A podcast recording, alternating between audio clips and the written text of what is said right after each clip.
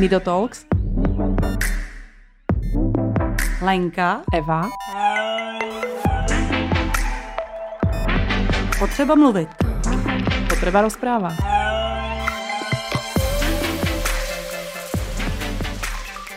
Tak, vážení posluchači Nido Talks, máme dneska takové výročí, máme 70. díl našeho pořadu, Juchajda. Juchajda, obsajda. Juchajda, tak my si to tady můžeme oslavit, eh, oslavujeme vlastně kávou, protože momentálně máme období, že ani já, ani moje hostka Paťa, ahoj. Ahoj. ahoj nepijeme teďko.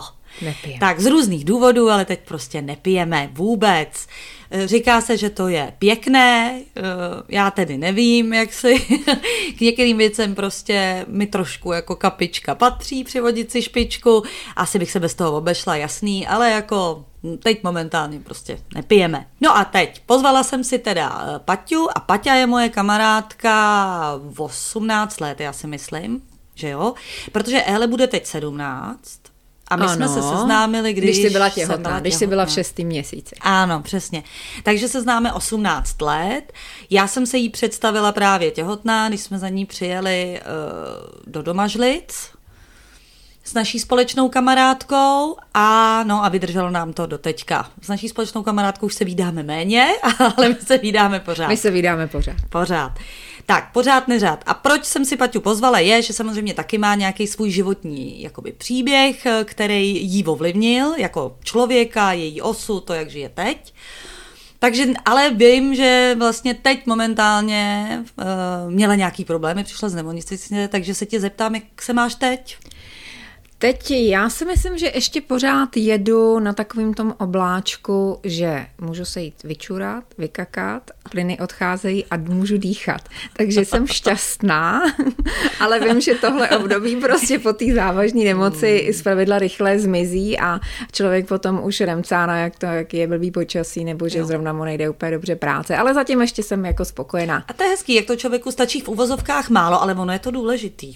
No je to důležité, je to to nejdůležitější, že když to nemáš, tak najednou se objevíš v nemocnici. Jasně. Takže když, jak jsi to schrnula ještě jednou, pro mě, jak to bylo? Že můžeš čůrat, ano, kakat, ano. plyny odcházejí ano. a můžeš dýchat. Ano, tak to je hezké. A potom ti začne znova chutnat jíst taky, což, ano. Asi jako, což je taky super, protože kdo rád žije, ten rád žere. Já to mm-hmm. tak mám ráda, protože většina lidí, kterým nechutná moc mý jídlo, tak jako do toho děbou mi připadají kapáčko jako podezřelý, že si to neumí jako vychutnat radostně. To neříkám, že musí zděbnout celou tabulku čokolády, jako já, která neumím sníst jednu tu ten čtvereček, ale jako je to zvláštní, když někdo prostě jako vůbec vlastně jídlo ho nezajímá a vlastně na to něj třeba zapomene několik dní. To se vůbec nedá do představit. No to mně se nestane ani několik hodin. na to několik dní. Maria, teď jako, že bych si nastavila upomínku, musíš se Lenko najíst, jako úplně se na to zapomněla. no tak to nevím. No dobře, ale každopádně, my když jsme se seznámili před těma 18 lety, tak ty si bydlela teda v Domažlicích a mm-hmm. tenkrát ty jsi se ještě chystala chystala hm, na nějakou cestu, ty jsi potom až byla, ne, v cizině? Jako... Ne, já jsem předtím byla, žila čtyři roky ve Španělsku. Ano. Vrátila vlastně. jsem se do Domažlic, to jsme se mi seznámili. Ano. A pak jsem uh, odjela do Irska na, ano. Čty, na celý čtyři roky. Ano. A ty jsi měla nějaký dětství. Chceme začít u dětství? Chceš jako tak schrnout, jaký jsi měla dětství? Ono to jako, protože ono to možná je ten příběh, který trochu to jako, že se to od toho odvíjí potom dál. Mm, já myslím, že můžeme. Jo, jo. jo. jo Takže měla jsi tam jako v Domažlicích prostě nějakou rodinu, se kterou si žila. Máš ještě tam rodinu? No, v Domažlicích vlastně mám bráchu, ano. S kterým teda mimo jiné včera měl narozeniny, tak jsem se mu po dlouhých letech dovolala, že nemě, no. stále měnil číslo a uh, my se máme rádi, ale nějak uh, se nechceme vidět a možná je to právě v souvislosti s tím dětstvím. Hmm, jasně. Takže a nikoho jiného už tam nemáš? Ne, v Domažicích už nikoho jiného. Mám výborný přátelé. Ano, jasně. Takže vlastně, když se bavíme o tu rodinu, tak máš tu rodinu, kterou jsi si vybrala vlastně a mm-hmm. ona si vybrala tebe. Mm-hmm. Není to pokrevní rodina? Není. Musím teda říct, že v Prachadicích mám tetu, s kterou jsem v kontaktu. Já to nesmím zapomenout, to je moje oblíbená teta. A, ale jinak v domažlicích eh, rodinu jako rodiče Jasně. a prarodiče už nemám. Protože ono se to tak divně připomíná, já se to jako uvědomuji, jak je to v každý blbý reklamě, se ti furt jako připomíná, jak je důležitá rodina. Každý začíná tím, co je pro tebe v životě důležitý, tak začíná tím, že rodina, zdraví, teď nevím, co, asi a pak láska třeba, ale většinou jako rodina a zdraví a všichni to furt jako opakujou, že tohle je to nejvíc, že? Mm-hmm. Takže vlastně tomu, kdo to nemá, se furt připomíná, že to nemá. No, dá se říct, dá se říct, že jo, no. Ano, to já to tak vnímám totiž jako u těch eh, vlastně zdravých dětí, že nejdůležitější je, aby moje děti byly zdraví. No, prima. A co když nejsou? No. že jako, no, že Rozumím. se ti to vlastně furt připomíná tou, s tou společností, protože to jako samozřejmě je důležitý, já to vůbec nespochybnuju. Ale jenom jako, že vlastně se furt sám sobě člověk jako autuje v tom, že to jako nemá. No a eh, kde teda máš rodiče?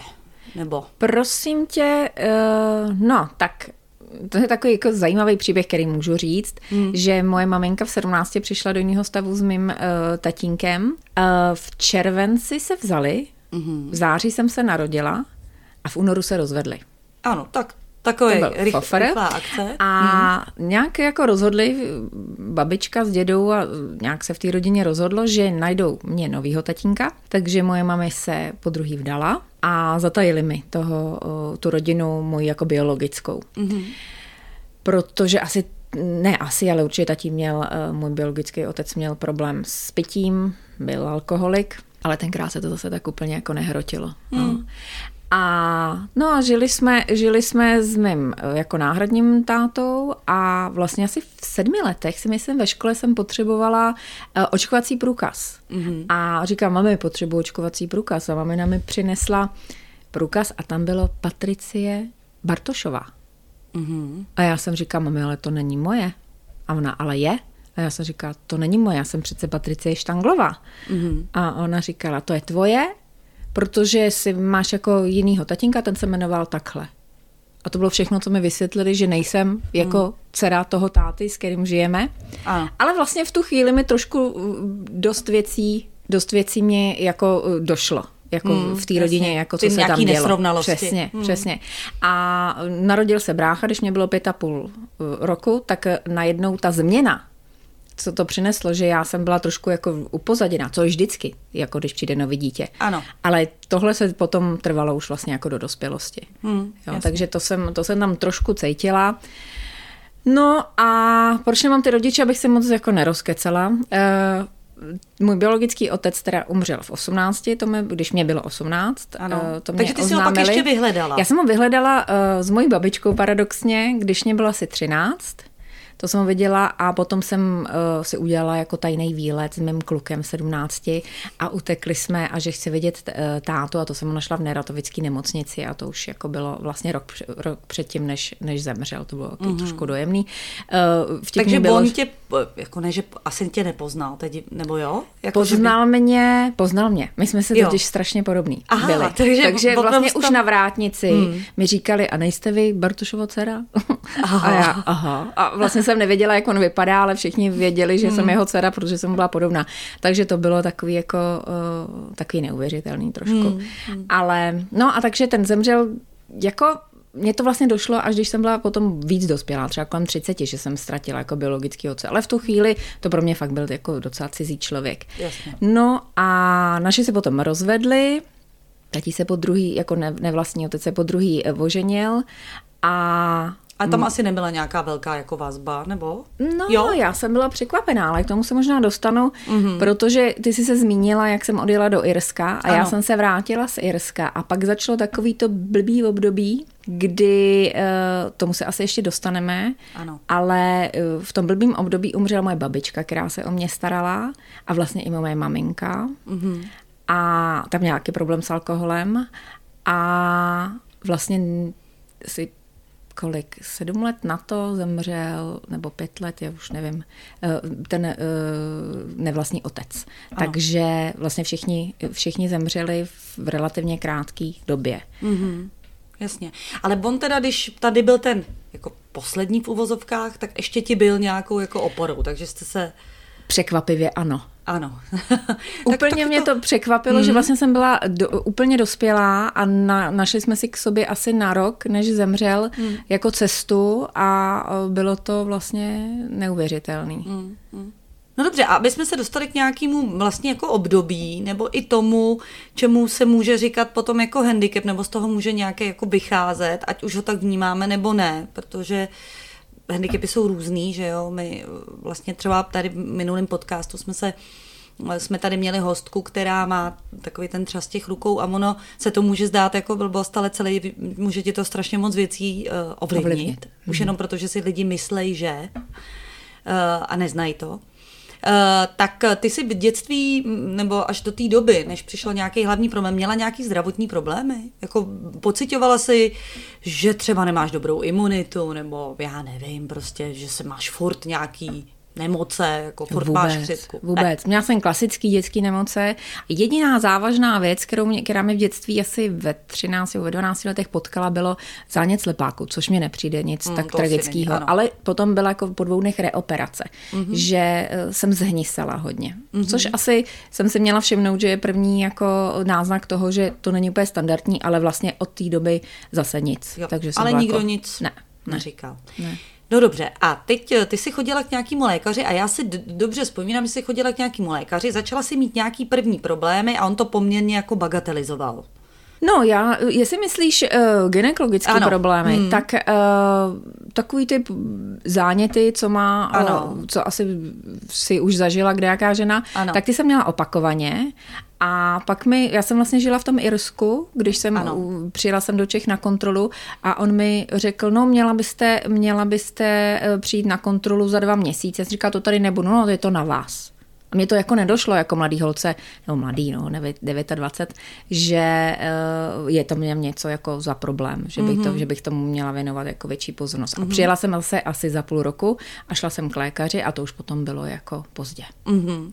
No a to ti řekli co? Jako, a jak ti to řekli? Mě ještě jako zajímá takový ten způsob, jakým se mluví s těmi uh, lidmi, kteří dostanou nějakou zprávu, na kterou vůbec nejsou připraveni? No já jsem to brala docela tragicky, protože já jsem si zavolala pro ty výsledky. Dobrý den, tak jak vám mi dopadly výsledky? Prosím vás, přijďte osobně. Jo, to se říká takhle, jasně. A já, aha, no a co, je tam něco špatně, nebo to? No já jsem vám řekla, byste přišla osobně. No nijak nesmějí ti to říct do no, telefonu. asi ne, ale je to vlastně takový, že ty si v tu chvíli hmm jako vymyslíš úplně to nejvíc, nejhorší, Určitě. nejčernější. Mm-hmm. Takže, takže jsem tam přišla a vlastně mi diagnostikovali uh, adenokarcinom uh, děložního čípku mm-hmm. a poslal mi na specializovaný uh, oddělení z těch domažlic do Prahy kapolináři. Mm-hmm. A takhle ti řekli, jako takhle, jak jsi to řekla, ti no. řekli tady tohleto a, z, a měla si příležitost se ptát?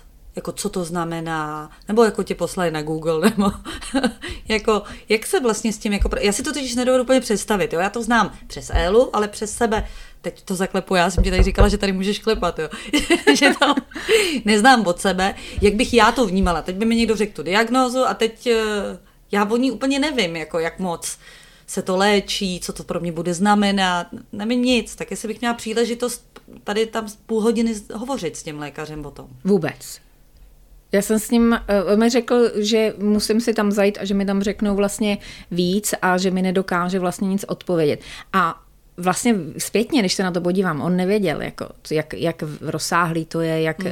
jak to bude závažný, jestli mi prostě udělají konizaci děložního čípku a budu mít uh, šest dětí, jako to on jo, nemohl nevědět. vědět. Nevědět. Takže vlastně mi moc nechtěl odpovídat, mm. což ještě víc zdůrazňovalo to, že jsem se bála ano. co mi tam řeknou v té Praze. Jasně. No a e, v Praze to je vyhlášený pracoviště, měla jsem štěstí, dostala jsem se do báječných rukou, mm-hmm. ale tam mají na pacienta pár minut. Jako neříkám, ano. že mě to nevysvětlili, ale určitě ne tak, jako vystrašená holka potřebuje. Hmm, to je jasný, ale oni tam zase nemají ten čas. No. Přesně. No. Teď je to možná ještě složitější v téhle době, to už vůbec nevím, jestli se někdo z někým má čas prostě povídat. No, dobře, tak eh, ale chtělo by to. Vím, že vlastně pro ty, jsme se bavili o tom, že pro ty rodiče, kterým se říká telespráva, vzniká vlastně jako organizace, která si pak přebere ty rodiče a má čas s nima mluvit. Aha. Tak možná by bylo dobrý, kdyby i pro vlastně pacienty, který dostanou jako diagnózu, měl tam čas s nima někdo jako mluvit. Nemusí to být samotný lékař, ale někdo, kdo o tom něco ví a může s nima mluvit a, a třeba je uklidnit, že jo. Teď to může být různý, co se děje v té hlavě. No určitě. Já si myslím, že největší, jako mě největší problém udělalo to, že uh, jsem se jako rozhodovala jako zdraví anebo mít děti. Mně vlastně v tu chvíli hmm. nedošlo, jako, že když tu op, ty operace všechny, které jsem měla, jako nepodstoupím, že bych mohla přijít do život. Mně to v tu chvíli hmm. jako opravdu nedocházelo. Já jsem se vybírala a jako chtěla jsem jít natlačit ty doktory k tomu, že mě jako nějak jako zachrání, jo? Ano. Dělohu a uh, moje ženské orgány a já budu mít děti a pak ať mi to vemou. No jasně. Já tak... jsem chtěla jako takhle jako, uh, jako handrkovat se s časem a s osudem. Hmm. A vlastně až potom přišla uh, jedna lékařka, která mi řekla, ať neblbnu, že mi jde o život. Jo, což asi člověk potřeboval trošku naplno slyšet.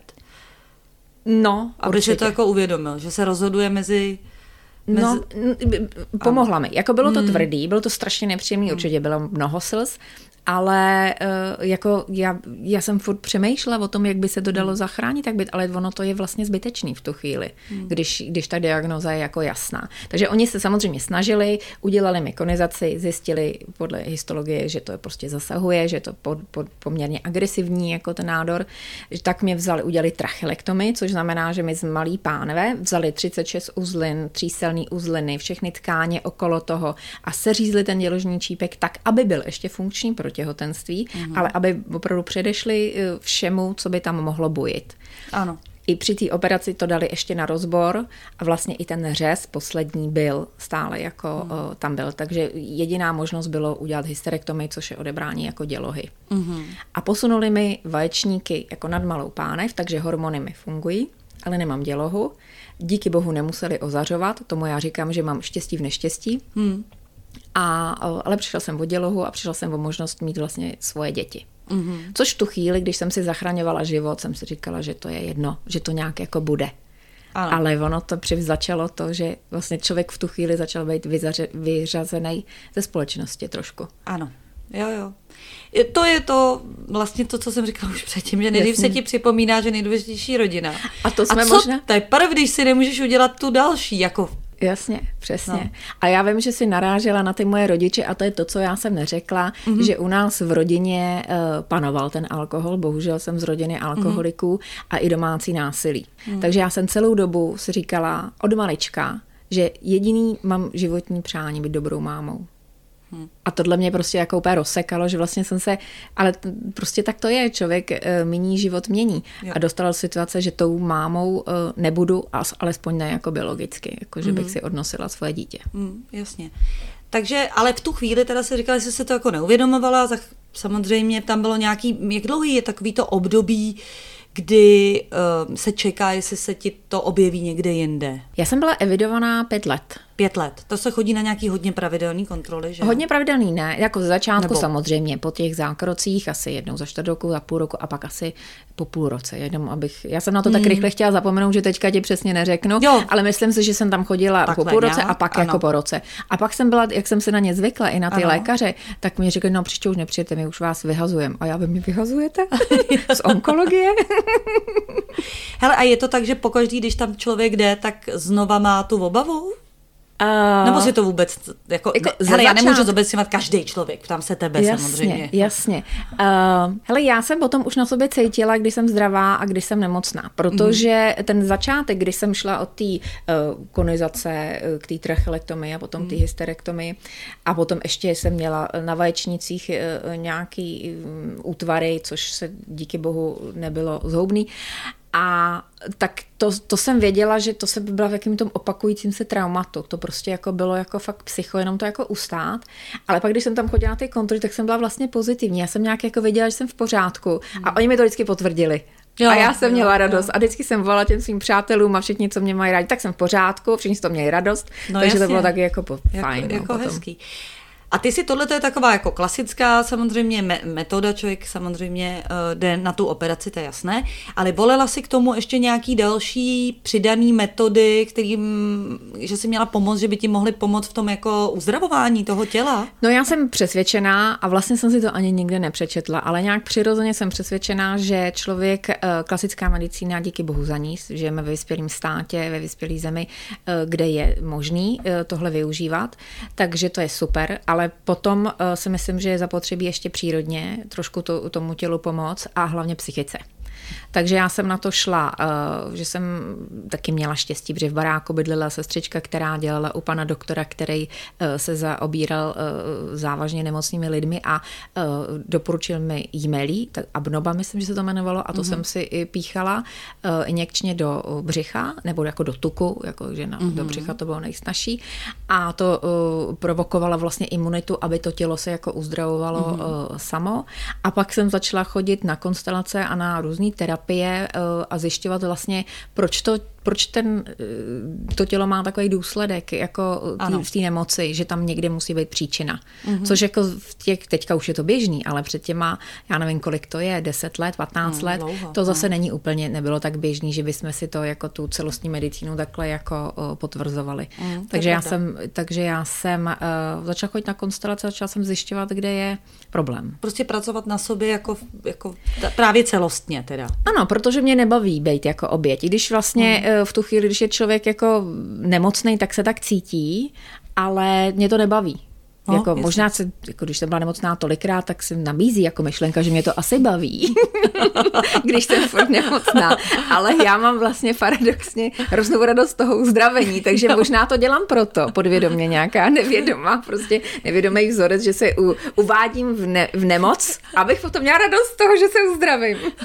tak to dobře, že vždycky jako přijde to uzdravení a že máš mít z čeho radost. ano, ano, tak to je. Jo, ale právě na ty, to, to melí mi hodně zajímalo. Vím, že tenkrát, když se o tom mluvila, tak jsem si to jako hodně googlila, že to je taková zajímavá věc, že to je vlastně cizopasník, eh, který ale nějak napadat, já už nevím, jak to bylo, ale jakože to je vlastně docela zajímavá metoda teda, jako s tím melím. Hele, já, co jsem se třeba doslechla, nevím, co je na tom pravdě, tak třeba v Německu si můžu vybrat, jestli se budou léčit jako o, klasickou o, medicínou, anebo alternativní. A ta obnova je tam v celku běžná. Jo. jo? A u nás, o, u nás to bylo takhle, no, takže já Jasně. jsem to spojila. No, to možná bude nějaký vývoj. No a ty si vlastně sama si jmenovala ty konstelace a další věci a předtím si to nedělala? Tohle bylo vlastně takový jako, že si začala pracovat se, se svýma obavama, strachama, proč to vzniklo a takhle eh, se svou budoucností až na základě tady tohohle zážitku? Že strašně moc lidí, já nevím, o tom mluvím proto, že strašně moc lidí říká, jak je vlastně uh, rakovina změnila. Že úplně potom měli, mají jiný život od té chvíle tak se vlastně chci dopídit k tomu, jestli tě to taky změnilo, máš od té doby jako jiný život. Já vůbec nevím, co mám odpovědět.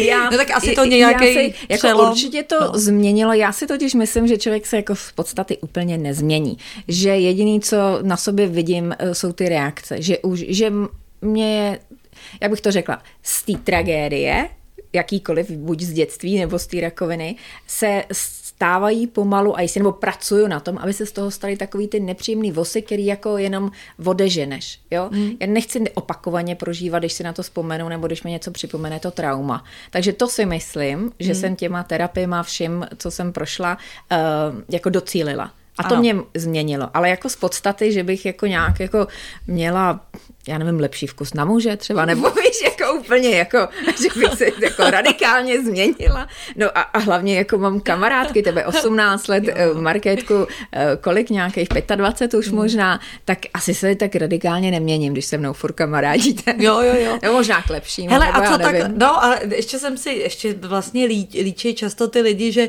že pak třeba, já nevím, jdou ven a uh, jsou šťastní, že jsou na, na, na světě další den a či, čichají ke kytkám a poletují po louce.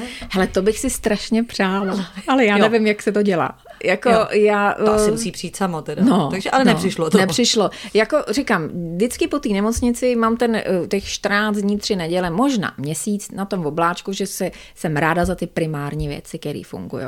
Jo, mm. že v tu chvíli je ti jedno, že nemáš úplně jako štíhlej pás nebo já nevím, Jasně. nějakou super věc na sebe, kterou by si spřála, ale uh, to trvá těch 14 dní, pak to pomine. Mně je to jako líto, jo, že to jako pomine, ale prostě pak zase člověk spadne do těch větých kolejí mm. toho běžného života, kdy řešíme občas někdy i kraviny, no. Jasně. I já je jasně. řeším. Mm-hmm, tak to je I po rakovině je řeším, furt kraviny.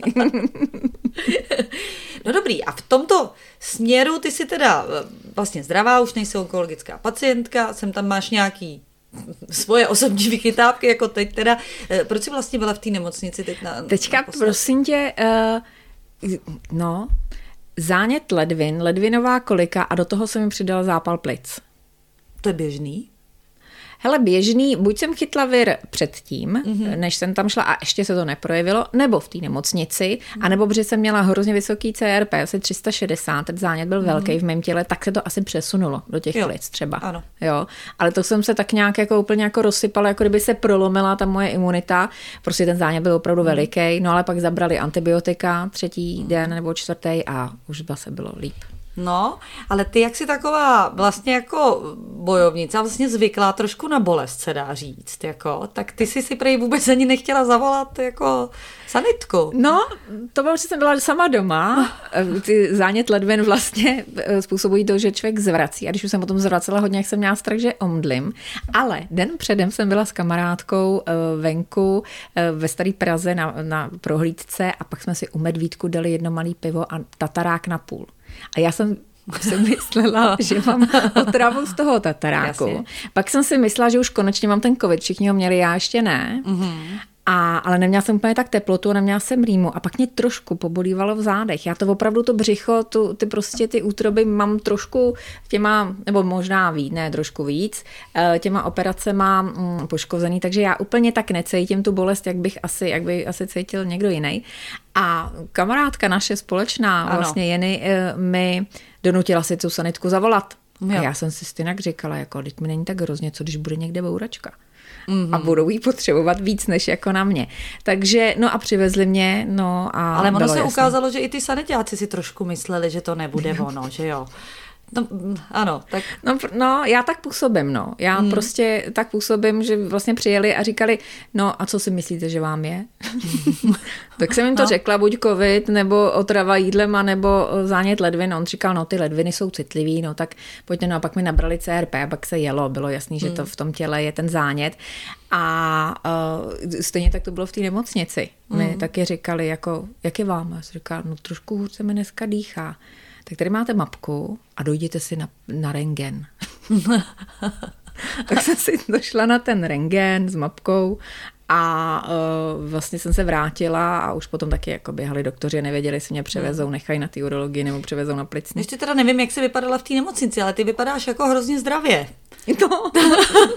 Takže jako asi kdyby si mi teď říkala, ale mě to je něco hrozně bolí, nebo takhle, tak bych si řekla, hm, tak no, tak nevím, tak člověk si říká, uh, že spíš, jako, že jestli by se neměla víc prostě příště svíjet a, a křičet a tak, aby nějak si to podtrhla. Já si myslím, že bych asi měla to svoje tělo víc se s ním zžít, no. Mm. Že jako jsem, ano, ano, měla. Měla, tak měla. příště, aby, tak pojďme si to aby... slíbit, že příště si zařveš a trochu se polituje, že ještě bude něco bolet. Dobře, udělám Nakonec to. jako uzáně tu ledvinu už na to máš docela právo. Já neříkám, že jo. tady se řízneš do prstou, už mi tady ulákat na celý barák, ale jako takových věcí už je to fakt bolest, by to asi myslím klidně šlo, aniž by to někdo hodnotil negativně. Jako. Hlavně ty sama teda. Dobře, udělám, tak udělám dobrý, příště si zařveš. No dobrý, ale teď jako jinak celkově um, se dá říct, uh, že máš takový běžný život, ale tam uh, jediná ta věc, o které už jsme se tady bavili, jediná, no ono to tak jako bagatelizuju, myslím jako v tom směru, že samozřejmě to, že nemůžeš mít děti, tě ovlivňuje v to, v téhle společnosti jako ta, jak je takový. Ještě se tě furt ptají příbuzný, známý a tak, kdy budeš mít děti? Nebo začne být to milý období, že dostaneš do věku, že už se tě přestanou teda furt ptát? Hele, to nikdy nepřestane, protože když se, mi přes, mm-hmm. přestanou ptá, když se mi přestanou lidi ptát na děti, tak se mi začnou ptát na vnoučata. Ježkovi oči. Takže vlastně to nikdy To nikdy neskončí, jo. Mm. Takže uh, všichni ukazují ty fotky, jo, a takhle zvykla jsem si na to, přeju lidem a mým přátelům a e, kamarádkám, že mají krásný, zdravý děti, ale je to denodenní připomínání toho, že ty to nikdy mít nebudeš. Ano, jasně, jo, a je to všude. A je to všude. Hmm, je to jasně, všude. Jasně. No. A hlavně už jsem, já jsem divná vlastně trošku, jo, když jako seš v tom novém pracovním kolektivu třeba a teďka jako nemáš děti, teďka tam všichni řeší ty děti a na školu a nebo hmm. na, do školky a, a tohle nemůžu a já je hmm. nemám. A řešíš se tím, že se takzvaně, já tak mám takový pracovní termín od z Prideu, že se vlastně vyautuješ, že vlastně řekneš, hele, já ty děti nemám, nemůžu je mít a je to vlastně tím, a, a, a vlastně to asi vůči sobě samý je to fair v tom, že vlastně tím víš, že oni jsou informováni o té situace a už se tě nebudou furt ptát. Jako... No je to 50 na 50. Já se to hmm. snažím odhadnout, u kterých lidí se to vyplatí, u kterých ne. Protože uh, některý lidi jsou citliví a potom mě neříkají nic, protože neví, o čem by měli mluvit, když bych mi chtěli říct, že mají jako jejich dítě třeba udělalo něco jo. jako pozitivního, jo, něco jo. vyhrálo nějaký závody nebo něco takového, tak mě nechtějí jako tím jo. dráždit. Ale eh, tak je možná lepší říct, no a bohužel ty děti nemám, ale tak jako super, co tvoje Františka třeba, jo, nebo jo, tak jo, se ptám. Tak se, vlastně já to jako, já jim vlastně pomáhám, aby se necítili blbě, takhle, no, někdy. Tak ty nechceš samozřejmě, aby ty lidi se před, jako se ti začali vyhybat se všema příhodama o dětech. Ono jich je docela dost. Tak... No jich je eh, většina. Já si hmm. myslím, že eh, v kolektivu žen, ano. ale vlastně i mužů. Jako jo. to bych řekla, že to vlastně na stejno. Když není o čem mluvit, nebo úplně jako si nesednete, že byste si s nějakým jako koníčkem jako začali e, úplně sedli a začali jste se o něm bavit, tak všichni mluví o dětech. Hmm. Jo, takže v tu hmm. chvíli, kdyby si to měla vyřadit, tak e, ty lidi nemají o čem povídat. Hmm, jasně. Je to, to a hlavně protože se sází na to, že potom může mluvit každý, protože děti má každý. No, ano, ano, a protože to je prostě uh, naplnění těch rodičů, té alfa Jasně. omega jejich života, že jo, takže já to chápu, proč to dělají. A já, mm. kdybych měla děti, jak budu dělat úplně to samý, tak proto se na ně jako nezlobím, nebo nemám Jasně. nějakou zášť proti něj. Ale je fakt, že když nejsem úplně ve svý kůži, pravděpodobně hormonálně nebo něco se stane, tak mě to teda jako zabolí do tečka. Hmm. Mě třeba nejvíc vadí, když se někdo ke svýmu zdravému dítěti chová třeba jako hrubě, protože třeba hodně mluví. Jo, jakože třeba v autobuse holčička něco povídá a ta matka je na ní jako drsná. Já samozřejmě nevím, co za tom je, ale hrozně mi je to jako líto a mám chuť se jí jako zastavit, že co bych za to dala, kdyby moje Ela mluvila. Rozumím. Takže v tu chvíli taky, jinak je mi to úplně jedno, ale ve chvíli, kdy se dějou tyhle ty věci, tak taky úplně mám chuť se do toho jako vkládat. Jo, když je nějaký jako veřejný násilí, tak to je jasný, to, to mi tam taky naskočí. A pak mám ještě pro mě mnohem citlivější taková ta ignorace když ty děti mají, eh, když ty matky mají eh, báječní děti z mýho pohledu mm, a oni se jich nevšímají.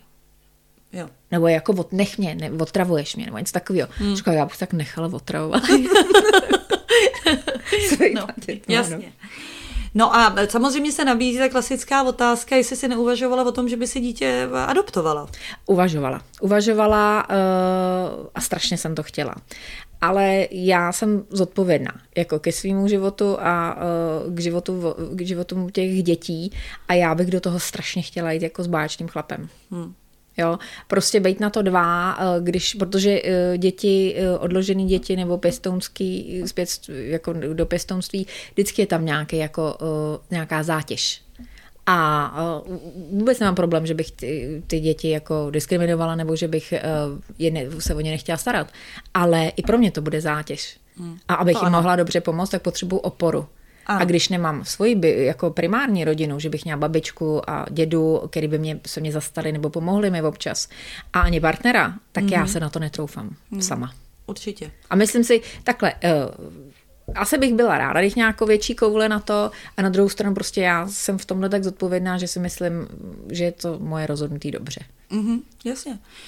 Takže, uh, takže partner teda není. Jak to teď vypadá? Hele, vypadá to tak, že já mám uh, nějaký samozřejmě vzorec na ano. vybírání partnerů. Uh, trošku si myslím, že to mohlo být biologický, že jsem jo. chtěla mít, uh, se rozmnožovat a mít rodinu, i když nemůžu, tak ty hormony pořád mám. A teď když už ty hormony jako ustupují, tak ano. si myslím, že bych si mohla najít toho partnera jako vrána k vráně. Ne, opak jo. se přitahuje, ale vránu k vráně a že bych mohla najít nějakého partnera, s kterým uh, by to bylo fajn. Mm-hmm. A, ale zatím není žádný na obzoru. Jasně. Ale tak... A vůbec na to jako netlačím, ne, nechvátám. Ono se, něco, ono se něco objeví. Hmm, jasně. No a uh, Teď ještě, ještě mě zajímá, jestli vlastně v tu chvíli, eh, tady jsme se hodně bavili o nějakých podpůrných skupinách, mm-hmm. jestli v tu chvíli, když prodě, prodělává člověk nějakou jako nemoc, jestli má chuť jít mezi lidi, eh, třeba tuhle nemoc, me, me, mezi lidi, kteří mají stejné problémy a, a pomůže to, že s nima sdílí vlastně eh, to, že jsou na tom v tu chvíli stejně, jste na stejné lodi. Nabídli ti nějakou skupinu? Nabídli mi podpůrnou skupinu a ten uh, doktor, který mě měl na starosti, řekl, no ale vy ji nepotřebujete. Aj, no vidíš. No a já jsem si přemýšlela, jak to myslel. A mm. ono mě by to možná strhlo na nějakou zbytečnou dobu uh, patlat se v, v těch problémech s někým. Záleží, na koho by člověk narazil. Když Jasně. na někoho, kdo to má dost podobně, že bychom se jako uh, tomu nakonec třeba po několika letech nebo měsících zasmáli, tak by to asi bylo super. Ano. Ale uh, nějak jsem mezi ně nechtěla. Nebylo to pro tebe v tu chvíli. V tu jako... chvíli to pro mě nebylo. Mm-hmm. Stejně tak mi nabízeli, všichni doktoři mi nabízeli antidepresiva. Fakt? Mm, všichni. Mm. Jako říkali, začala jste brát už ty antidepresiva a tak jako a já jsem se bavila s mojí kamarádkou, ona říkala, Pati, můžeš začít brát antidepresiva, ale říká mi takovou jako jenom symbolicky, uh, jak, jak dlouho je budeš brát, tak se jakoby zakonzervuješ a potom to dojede. Když je vysadíš, tak to dojede a pak to zapřiv mm. začneš řešit. A já jsem si říkala, tak teďka je to, s proměnutím to asi můžu říct, ne na hovno. No jasný. Jo, tak teď to budu řešit se všem všude na hovno a pak se to bude jako zlepšovat, pak to bude lepší. Jasně. Než Takže těma jako... antidepresivama by si, kdyby se brala třeba rok, tak, tak vlastně by si si to jenom oddálila. Jo. Tak Za rok by ti najednou došlo, že to je na hovno. No, ano. jako já chápu, že jsou situace. Já to vůbec, ne, jako vůbec kdy... nekritizuju. Ať si ano, každý dělá, určitě, co chce. Určitě, jo. ale nebyla to tvoje volba. Moje volba to nebyla, protože já jsem si nějak řekla, že to ustojím mm-hmm. i se vším všudy a pak už bude jenom líp. Nechtěla jsem si to rozdělit, jako teďka budu řešit tělo a za rok budu řešit psychiku. Mm-hmm. Nějak jsem to chtěla mít hmm. najednou. Nevím, jestli to bylo dobře, ale, ale prostě to byla moje cesta. Určitě bylo, protože to byla právě tvoje cesta. Ano. A ještě ty jsi narodil, narazila i na ty rodinný teď nevím, jestli se říká konstelace nebo konstelace. Je to správně konstelace? Já to, eh, psaný se to píše konstelace, ale ano. asi slangově se řekne konstelace. Hodně hmm. lidí jsem slyšela, říkají jo, konstelace. Tak, no. Dobře, a tak nakonec my tady nejsme úplně nějaký na to odbornice, aby, i když to už možná skoro jo, ale aby mě někdo opravoval, prostě tak. Uh, možná někdo neví vůbec, co to, uh, co to je jako nikdy na tom nebyl. Dá se to nějak schrnout v pár větách, co to znamená, co to je jít na rodinný konstelace? Pokusím se. Nevím, hmm. jestli to vysvětlím dobře, ale pokusím Jasně. se.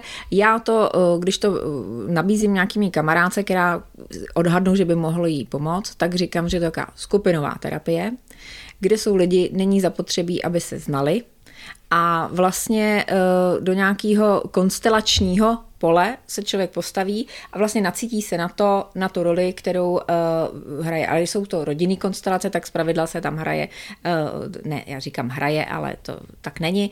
Uh, tatínek, maminka, sourozenci, babička, ano. dědeček třeba a uh, ten jedinec. A mně se na tom líbí, je mi vlastně úplně jedno, jak to funguje, moc jsem to nes, neskoumala a mě na tom baví to, že já si sednu do křesla a dostanu se do toho stavu out of box, že na ten svůj problém, který tam popíšu, mm-hmm. a tam se začne něco odehrávat, koukám jako zvenku. Už to je pro mě jako dobrý, když je člověk v nějakým eh, traumatu zapatlaný, jak já tomu říkám, tak jako tenhle ten odstup už je jako nápomocný. Mm-hmm. A pak tam se něco samozřejmě vyjeví, co by mohlo být problém, jestli je to konflikt maminka s tatínkem nebo rodiny jako ženy, že tam eh, nejsou dostatečně podpůrný nebo cokoliv tam může být. Mm-hmm. Jo? A pak si tam uh, stoupnu já do toho prostředí, a vlastně já to chápu jako trenažer. Já tam teďka dokážu, což jsem třeba v reálu mamince nikdy neřekla, co si myslím. A, a tak tam, tam to řeknu. To říct. Tam mi to mm. jako řeknu a je tam a najednou se začnou vyplovat emoce a je to jakoby skutečný. Je to, jako já to chápu jako trenažer skutečného nácviku nějakých emocí, nebo nastavit si hranice, nebo promluvit si, nebo vyslovit něco, co dřív člověk nevyslovil, nebo poplakat si, nebo poklonit se tomu člověku. Mm. I když jo, co jsem si mm. třeba dlouho myslela, že tu moji mami nemám, nesnáším, nenávidím a vlastně nejlé, nejvíc léčebný pro mě bylo, když jsem mu klečela na kolenou a poklonila jsem se, že mi dala život. Ano, pořád jo, že, je to tvoje jo, máma. Pořád je to moje máma, jasně. ať byla jakákoliv. Hmm. I to mě jako hrozně posunulo. Takže byly některé situace, které já chápu, jako že hmm. jsem se tam vyzkoušela jako trenažer. Že ve skutečnosti nejsou, protože jsou už mrtví. To neznamená, že zbytek života prožiju v nějaký depresi hmm. kvůli nějakému traumatu. Tohle mi pomáhá, že se to můžu také nahradit. Hmm. Má skutečnost. To, a ty tam vždycky jdeš s tím, že víš, na co si chceš postavit? Nebo někdy to jenom tak jako vyplyne ze situace? Někdy to vyplyne ze situace, ale já pravidla vím, co, já už jsem dokážu pozorovat a vím, co mě trápí. Mm-hmm. A dokážu to popsat. Mm-hmm. A chci, aby ten uh, odborník, já doufám, že to dělají jenom odborníci, i když nevím, tak uh, já jsem teda měla štěstí, jako všechny konstelatéři, u kterých jsem byla, byli velmi zodpovědní a hezky, hezky to vedli. A tam, uh, ježiš, teď jsem se do toho zamotala. Uh, že když si postavit na nějaký problém jo. a už předem víš na co, ty jsi říkala Jo, za sebe. už předem hmm. na co a řeknu ho tam a domluvíme se, jak bychom se hmm. na to z jakého úhlu mohli podívat a proto se tam potom postaví některý ty lidi. Já jsem jednou viděla i takovou zvláštní konstelaci, kde ten člověk nechtěl říct, co, co vlastně je ten problém, nebo vlastně vůbec nechtěl mluvit. Což bylo zajímavé, protože se to stejně mohlo odehrát. Ano, to mi přišlo úplně mega, úplně. To je jako úplně jako, jako u, let, ano. u let, ale jestli to tomu člověku pomohlo a dostal odpověď a zažil třeba ano. ten wow efekt, nebo mm, to je zajímavý jenom. Jo, jo to, to, i to je, může být posun mm. pro některé lidi. Tak proč ne? Hmm, jako, jasně. může to takhle fungovat. Je to zajímavé, že tam vlastně ani, no prostě opravdu nic neřek. A ty lidi, co mu hráli, teda takzvaně v té konstelaci, taky něco hráli a vůbec nevěděli vlastně co, ale něco dělali. Tak Popisovali asi... své pocity no. a, a z toho se vy, vyplynulo, jak to ano. asi mohlo být. No, ano. Hmm, to je taky zajímavý. No dobře, tak eh, my samozřejmě tady nechceme, eh, aby celá tady všichni naši posluchači teď se hnali na, na konstelace, ale je to jedna z možností, jak, jak vlastně na, na sobě asi sebou jako asi, pracovat. Když už jsme o tom mluvili a poslouchává hmm. nás někdo, tak je hmm. zapotřebí opravdu, ať ty lidi jdou k někomu, kdo je trošku prověřený, hmm. kdo jo, hmm. musí mít nějakou supervizi, prostě někoho, kdo je kontroluje, je to pořád zásah do nějakých jako uh, hmm. niterních věcí toho člověka, tak to musí mít být odborník. Mě třeba pomohlo, že se na těchto um, akcích jenom samotný fakt, že se na nich hodně pláče. Protože já jsem měla problém vlastně s tím, že jsem se trochu styděla plakat. Mm-hmm. Takže jsem měla pocit, že to je trošku výraz jako um, nějakého slabožství, nebo já vlastně nevím. Nicméně uh, to, že se tam hodně pláče a pláče se tam úplně přirozeně, pláčou všichni, pláčou různě, pláčou malinko, pláčou tak až, až, až řvou a pláčou, no prostě to oni pláčou, brečej, prostě úplně pouštějí ty emoce. Mně přišlo samo o sobě pro mě hrozně očistý, protože jsem to nevěděla, že to lidi takhle jako dělají. A jenom to, že jsem to tam mohla pustit, ať už jako s jakoukoliv souvislostí mi přišlo hrozně zajímavý. To jsem úplně zapomněla říct, protože vlastně já jsem taková profesionální plačka už jako na těch konstelacích, takže máš naprosto pravdu. Ale já už to beru tak jako běžnou věc, že jsem to hmm. vlastně nezmínila. Ano, hmm. Když je ta, ta emoce tam přijde, uh, člověk to pustí. Hmm. Že z pravidla, nebo aspoň já to tak mám, uh, za vstekem nebo na, za jako tou nasraností bývá jako velký smutek. A. Takže když já tou konstelací jako se podívám až za ten vztek a do vlastně pro mě, pro tebe byl očistný pláč, pro mě bylo pustit vztek jo, hmm. na té na konstelaci, tak potom přišel ten hmm. pláč, no, očistný, hmm. takže jo. No a stavila jsi si na, na tu nemoc, jako na rakovinu, na, na tu nemoc, nebo, nebo něco, co s ní souvisí, proč tam vznikla, nebo jestli už nepřijde, nebo nevím, prostě něco, co s tím souvisí. No, Chtěla si to vědět? S, ano, a souvisí s tím, ta ženská linie naše, a souvisí hmm. s tím hodně maminka. Hmm. A což se nabízí. Oni chodňánky, maminky vlastně můžou docela za hodně věcí. Chtěla jsem říct za všechno, ale Asi tak to není úplně za všechno. Ale zrovna za jo, tohle. A uh, já jsem si ten vztek na tu naší rodinu, jak to fungovalo, jak to vlastně nefungovalo, obrátila proti sobě. Ano. Jo, jasně. takže jsem sebe začala trestat a já jsem potřebovala být dokonalá. Já jsem chtěla být dokonalá matka, chtěla mít dokonalýho partnera a mít dokonalou rodinu. A vlastně jsem to dotáhla tak daleko, že nemám žádnou. No. Mně se líbí, jak ty to teď říkáš. Mě to totiž připomíná takovou já teď chci říct veselou příhodu, ale já nevím, jestli je veselá, vlastně konečnou setkala, mně připadá veselá. Ty asi víš, na kterou narážím, jak jste se po letech potkali s nějakým jako kamarádem. Jo, tuhle. No. Ano. no, um, No, to bylo Tak zajímavý. ona je jako veselá, ale pojďme jí možná říct, protože spousta našich posluchačů miluje černý humor, protože je to jedna z věcí, která nám hrozně všem pomáhá a myslím si, ano. že ten humor je nedílnou součástí vlastně jako toho povznesení se i nad běžný problémy a nad ty vážní už úplně. Takže vlastně jako, ano, řekněme si tuto veselou příhodu. Ano, veselá příhoda, která... Dobře, eh, potkal jsem se s, s kamarádem, s kterým jsme vlastně v dětství se znali. Mm-hmm. A potkali jsme se tady v Praze. Po dlouhý, jsme byli dospělí, já měla tuhletou peripety za sebou a on mi říká, no tak povídej, jak se máš? Co mami? Zemřela. Je, to je mi líto, fakt pro mě, v pohodě, tak to už je nějakou dobu. No a co tatí? ten taky zemřel.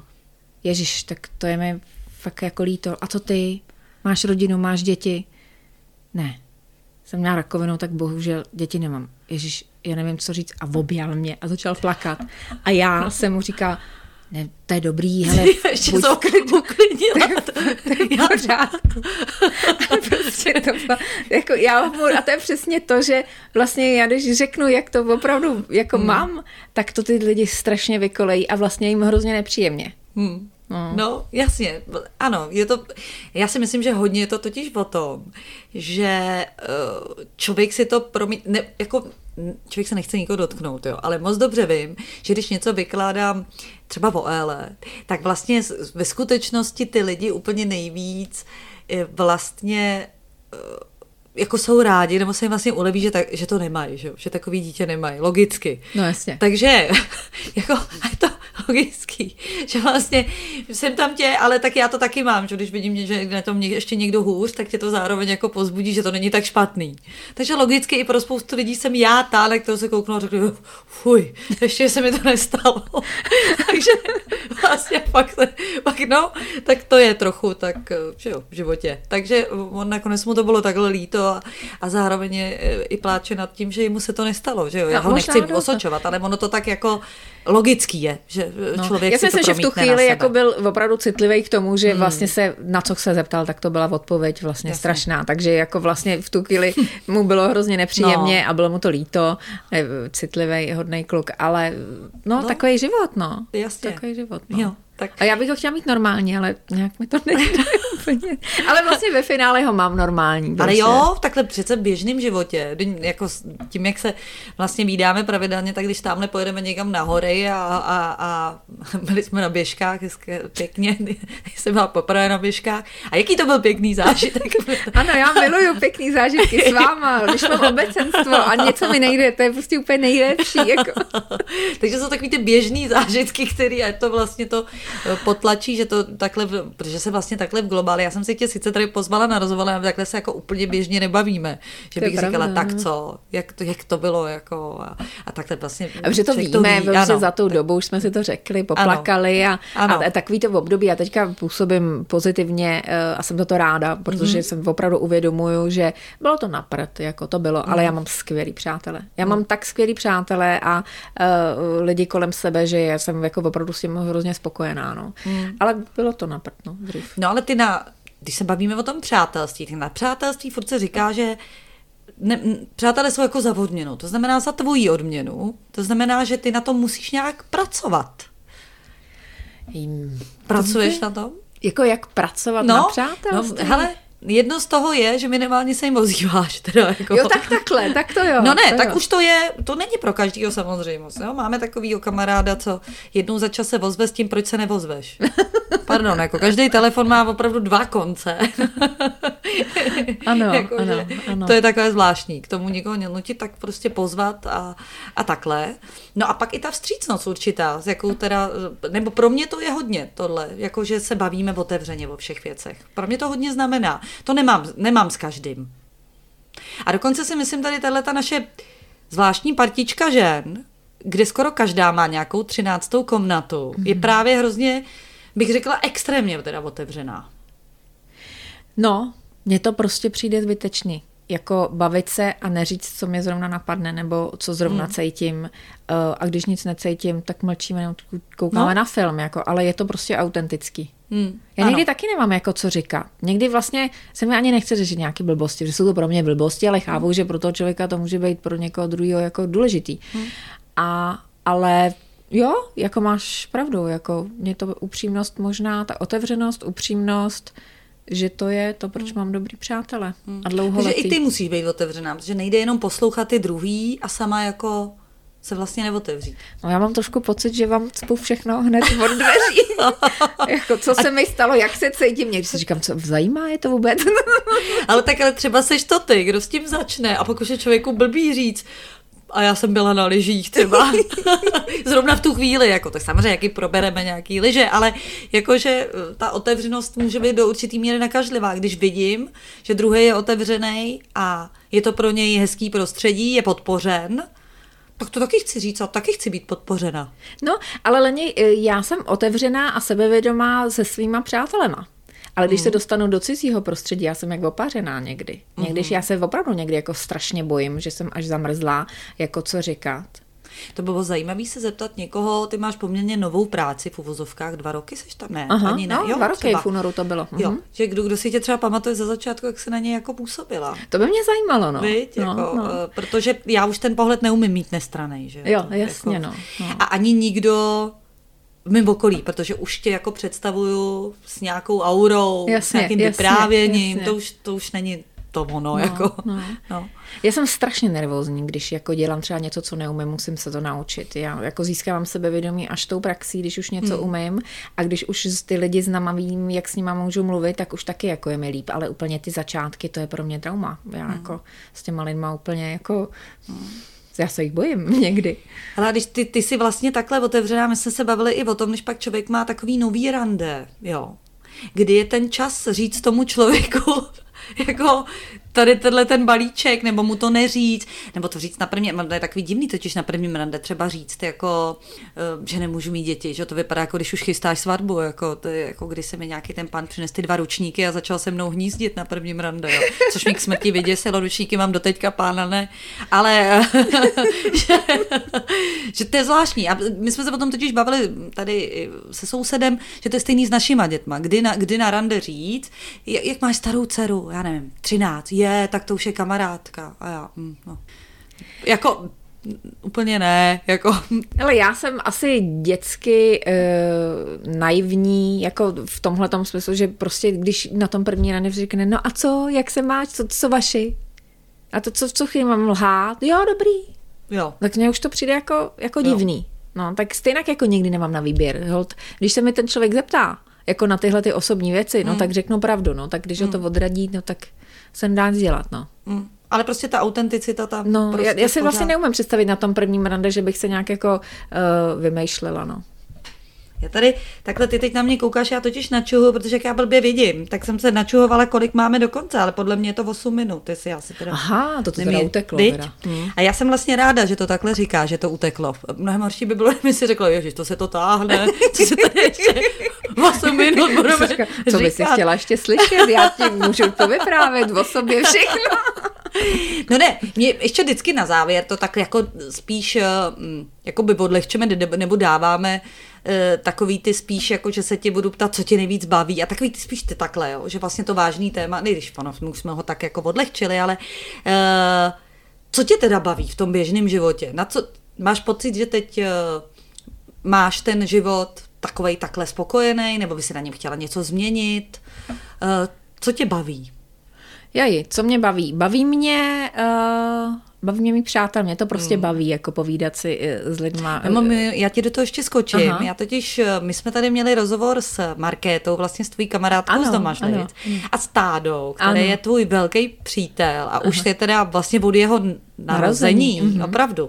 Eh, a který sám má atypický autismus a sám mluvil o sobě, jak to on sám jako pocitoval. Tak to si když tak najděte v návaznosti na to a moc tě tam chválil jako nejoblíbenější tetu. Je. Tak je vidět, že vlastně to tak vnímá nejenom tvoje kamarádka, teda Markéta, ale i, i jejich děti. Jo, jo, jo. Tak já ty jsi báječná teta. No a já jim moc děkuju, že mi to umožňují, protože uh, vztahy učí matka.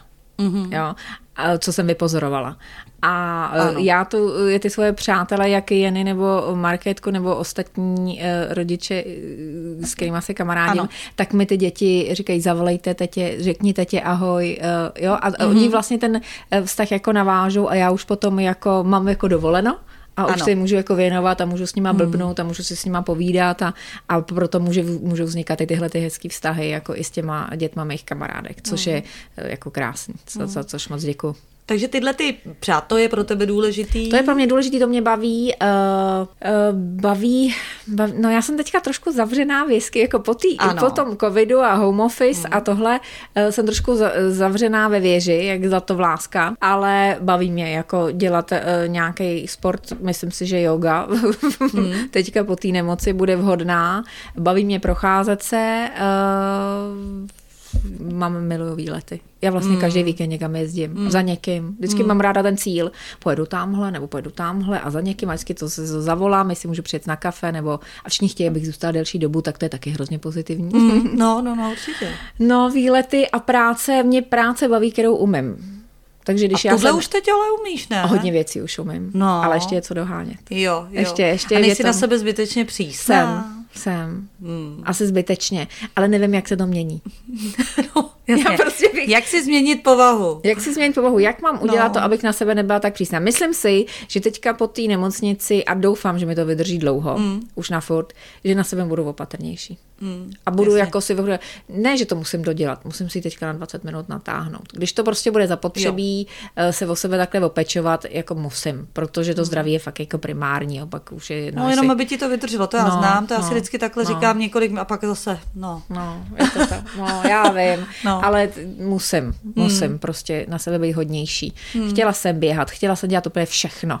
Hmm. A to ale, je taky moc. Ale je to všechno moc, je moc. No. Je to prostě postupně a najít si hmm. prostě nějaký pohyb, který mě bude vyhovovat, smířit se s tím, že prostě nebudu už jako 52 kilo mít nikdy. to mi dělá největší problém, já bych tak jako chtěla zhubnout a nejde mi to, protože fakt ráda papám a v té sedavé práce prostě se málo pohybuju, no tak no. No, ale tak prostě snad, mít se ráda je základ. Na druhou no, ale... stranu jako úplně zpět k postavě, kterou si měla ještě bylo 18, to snad není potřeba, ne? Není, není, není. to si taky, určitě není. Není, není, není, není, ale základ je vohnout se, když si zavazuješ eh, tkaničky ano. a když už to bříško trošku překáží, tak to mě trošku vadí. a to je dobrý si to takhle říct, jako. tak jo.